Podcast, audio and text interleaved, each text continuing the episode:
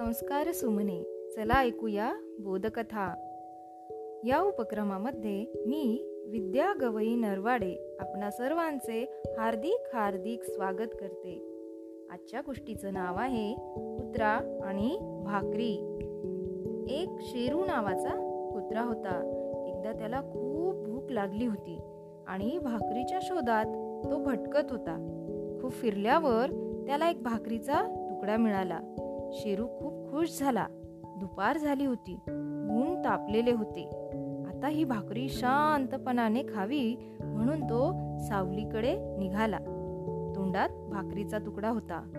शेरूला नदी पार करून जायचे होते.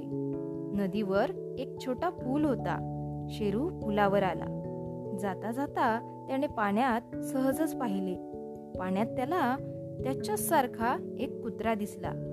आणि त्याच्या तोंडामध्ये सुद्धा भाकरीचाच तुकडा होता. आणि भाकरी पाहून पुन्हा शेरूच्या तोंडात पाणी आले.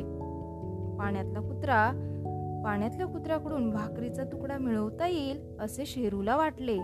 आणि तो तुकडा आपल्याला मिळाला तर खूप छानच होईल.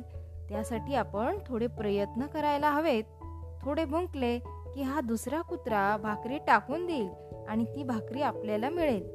दोन्ही तुकडे मग आपल्याला खाता येईल आणि आपले चांगले पोट भरेल. पुलावर उभ्या असलेल्या शेरूने विचार केला. वेळ घालवणे योग्य नाही. पाण्यातल्या कुत्र्यावर जोराने भुंकला. भुंकण्यासाठी शेरूने तोंड उघडताच त्याच्या तोंडातील भाकरीचा तुकडा पाण्यात पडला. मग शेरूने खाली वाकून पाहिले तर भाकरीचा तुकडा पाण्याबरोबर वाहून गेला. त्याने पाण्यातील कुत्र्याकडे पाहिले. त्याच्याही तोंडात भाकरीचा तुकडा नव्हता. मग शेरू निराश झाला. दुसरा तुकडा मिळवण्याच्या नादात तो पहिलाही तुकडा गमावून बसला. त्याला खूप भूक लागली होती पण आता काही पर्याय नव्हता. शेरू पुलावरून खाली उतरला. नदीत गेला. गार पाणी पिऊन थोडा शांत झाला. सावलीत बसण्याऐवजी भाकरीच्या शोधात पुन्हा भटकायला निघाला. तर बालमित्रांनो अशी ही आजची गोष्ट.